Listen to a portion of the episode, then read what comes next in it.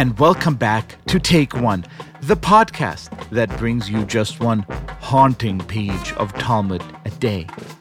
One thing that's either very difficult or very pleasurable about reading the Talmud, depending on how you look at it, is realizing right away that the brilliant men and women whose intricate and inspired arguments fill its pages are living in a world that's very different from our own. It's an enchanted world, a world in which God is always present and called upon to work miracles. And if God is present, why should demons miss out on all the fun?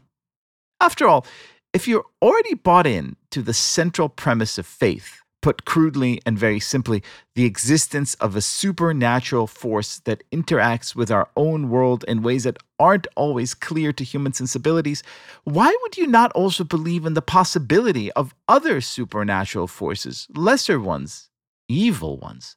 Why wouldn't you quiver when the eminently rational scholars we meet on every page of the Talmud debating the most intricate aspects of geometry, say, or law, speak totally matter of factly about encountering demons or genies or ghouls.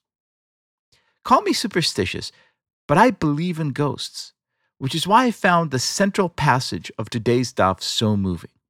The rabbis discuss an incident in the Bible in which Joshua meets a man at night and learns that the stranger is indeed an angel. Have a listen.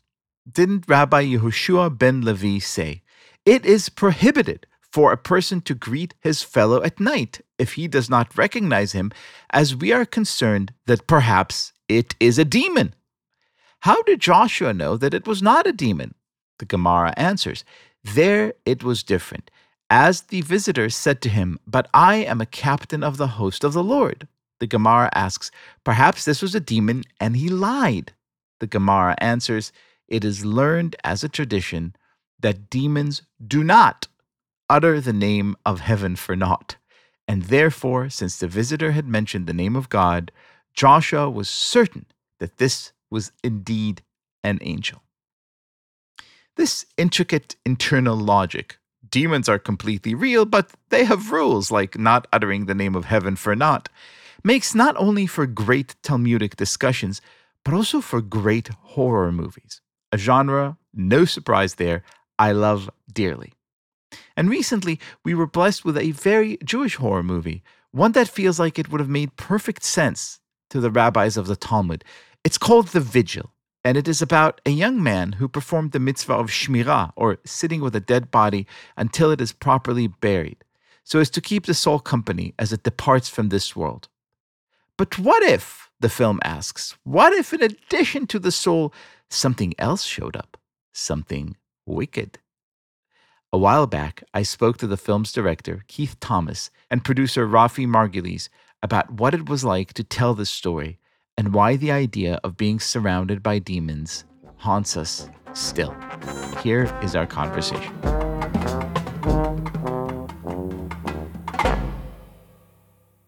I feel like, as as one, uh, I feel like horror film fanatics are kind of a very weird breed of humans who've, who've had like some turn go like a little bit off and then found themselves eh, right at, at some point and then found themselves in, in, in this world which really kind of uh, makes you dig deeper and deeper and deeper because it's like so much about ideas and aesthetics and next thing you know you're watching you know dario argento you know rough cuts and you're in heaven. H- how did your horror journey start I remember being at my dad's house and seeing Alien. I think I saw Alien when I was like 10. And I just found it absolutely fascinating. Scary, but there was a thrill in that. And I was also uh, a kind of very uh, voracious reader at a young age. And I don't know, I don't know how it got its hooks in me. I, I think I just have my family's got a morbid sense of humor. And so this is a perfect segue into into Vigil. We'll ask a lot of specific questions, but we will say before we do that, it takes place in the Hasidic community in in Brooklyn, involving a, a ritual of uh, watching over the body of of a deceased person before they're buried. What what what brought the two of you in, in into this topic, to this community, to this idea? I had been screenwriting for a while, and I had made a short film, which was also a horror film, and I was ready to kind of take the leap and make my first feature. And when it came time to figure out what that was going to be, I knew it was going to be horror. Um, but I had to kind of come up with an idea that felt both original and different, something I hadn't seen, but that was also personal, something that I was like, oh, I'm the guy who can tell this story. So when I have to say, when I read sort of like the synopsis of what this movie is about, I re- I sort of said, oh my god, I I I both cannot believe this is a movie, and also how genius of a of a of a plot this is. Could you sort of tell us what this movie is about? Like, just let regale our listeners with sort of like the deep Jewishness of this of this movie. I mean, so the basic setup, and it is pretty straightforward, is about a young guy who's kind of in crisis. He has left his Hasidic community to try to make a life for himself in the secular world, and he's struggling. Um, he has called back to the community to act as a shomer or shoimer, where he it's a ritual where you watch a body uh, before it is buried I mean, it's an ancient ritual. And this is something he has done in the past. And in the ultra Orthodox community, there are people who are paid shomers. This is a job that they do on the side where they'll be paid to watch a body of someone who has no family or friends to watch over their body for them. And so he gets to this house. He's going to watch this body, and he realizes that he is not alone in the house. There's something else there. Uh, so, w- one thing that I found supremely interesting about the decision to make the protagonist a person who has left the fold, who is having a crisis of faith, is the notion uh, that I don't think we talk about enough. And I'm, I'm curious to see what, what you think about this that if, if you believe in religion, uh, if you, you know, buy in, by definition, you believe in in supernatural things. You know, I had a discussion once uh, in which I told someone who was Jewish about uh, there being a lot of different kinds of demons in the Talmud, and it shocked him. He said, "Oh, I thought it was a rational book." I said, "No, these people believe in you know in in sort of like higher powers. Why would it shock you that if you believe in God, you could also believe in in devils? Is that something that you sort of thought about or grappled with when you were when you were writing the movie? This notion of of faith uh, being both transcendent but also opening up uh, this deep dark realm of fear. Yeah, definitely. I, you know, I think for the majority of modern Jews, the super, supernatural world or superstition doesn't play a very big role in their lives. But like you, when I started to dig into it and look at kind of the supernatural in Judaism, it opened up into some interesting avenues. Obviously, we don't have the legions and legions of demons that you see in the Christianity with a devil and his emissaries in hell who are sending out demons to take people's souls.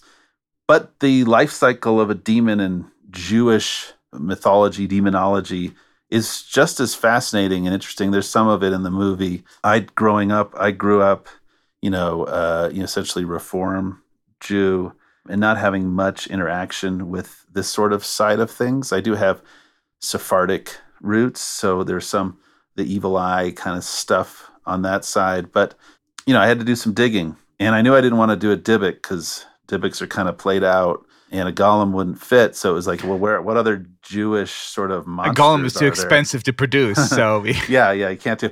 Leviathan would have been really expensive, so I couldn't couldn't go there. But uh, you know, digging around, found the entity for this movie, the Mazik, which is one of the Shedim, the demons. In the rabbinic literature, it's only described very briefly as uh, a warning essentially do not go into abandoned houses because there could be a mazik in them. And that's it. There's no description of what it is. And mazik means destroyer. And that was just really evocative. Don't go into an abandoned house because there could be a destroyer in it. That's kind of cool. So it was like like let's dig into that and let's see what that's about. But you know i think the supernatural is a key component of horror. You to be religious uh, you need to have some sort of faith in something beyond this life and beyond ourselves. Uh, and so those two things kind of com- collide here in an interesting way.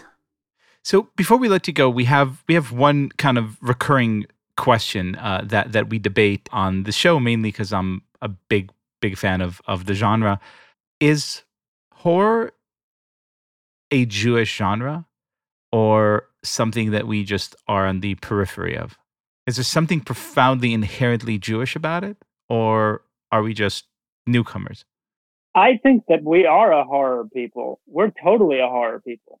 I mean, this movie deals with modern day anti Semitism. It deals with the Holocaust, the trauma of the Holocaust. It deals with pogroms. It deals with so much. Like, ultimately, so many horror movies are about trauma. Um, so many of the best horror movies really are about trauma and about faith. And like, I can't think of a people that have gone through as much trauma as Jews. So I, I, would say yes. I would think that horror movies are extremely Jewish. And I mean, people even talk about The Shining as a, as being about the Holocaust. People talk about Ari Aster's Hereditary as being really a, a, a, a parable about about the Holocaust. And I, yeah, I would think I think we're Christianity definitely overtook the genre to a to a real degree. But I, I think that it's it's hopefully our movie is the beginning of, of more Jewish horror movies because I think there's a lot to learn from. Yeah, I would I would add that I think horror as a genre is about wrestling with uh, our understanding of the world and uh, good and evil and the supernatural and the afterlife. And Judaism at its core is about wrestling with faith and understanding the world. And so those two things feel very in sync. I, I think there's a reason that a lot of the a lot of horror films tend to be directed and or written and directed by Jewish filmmakers. I will never look at the woods in the Bronx the same way. Keith Thomas, Rafi Margules, thank you so much for being our guest. Yeah, thanks so much for having us. Thank you guys so much for having us.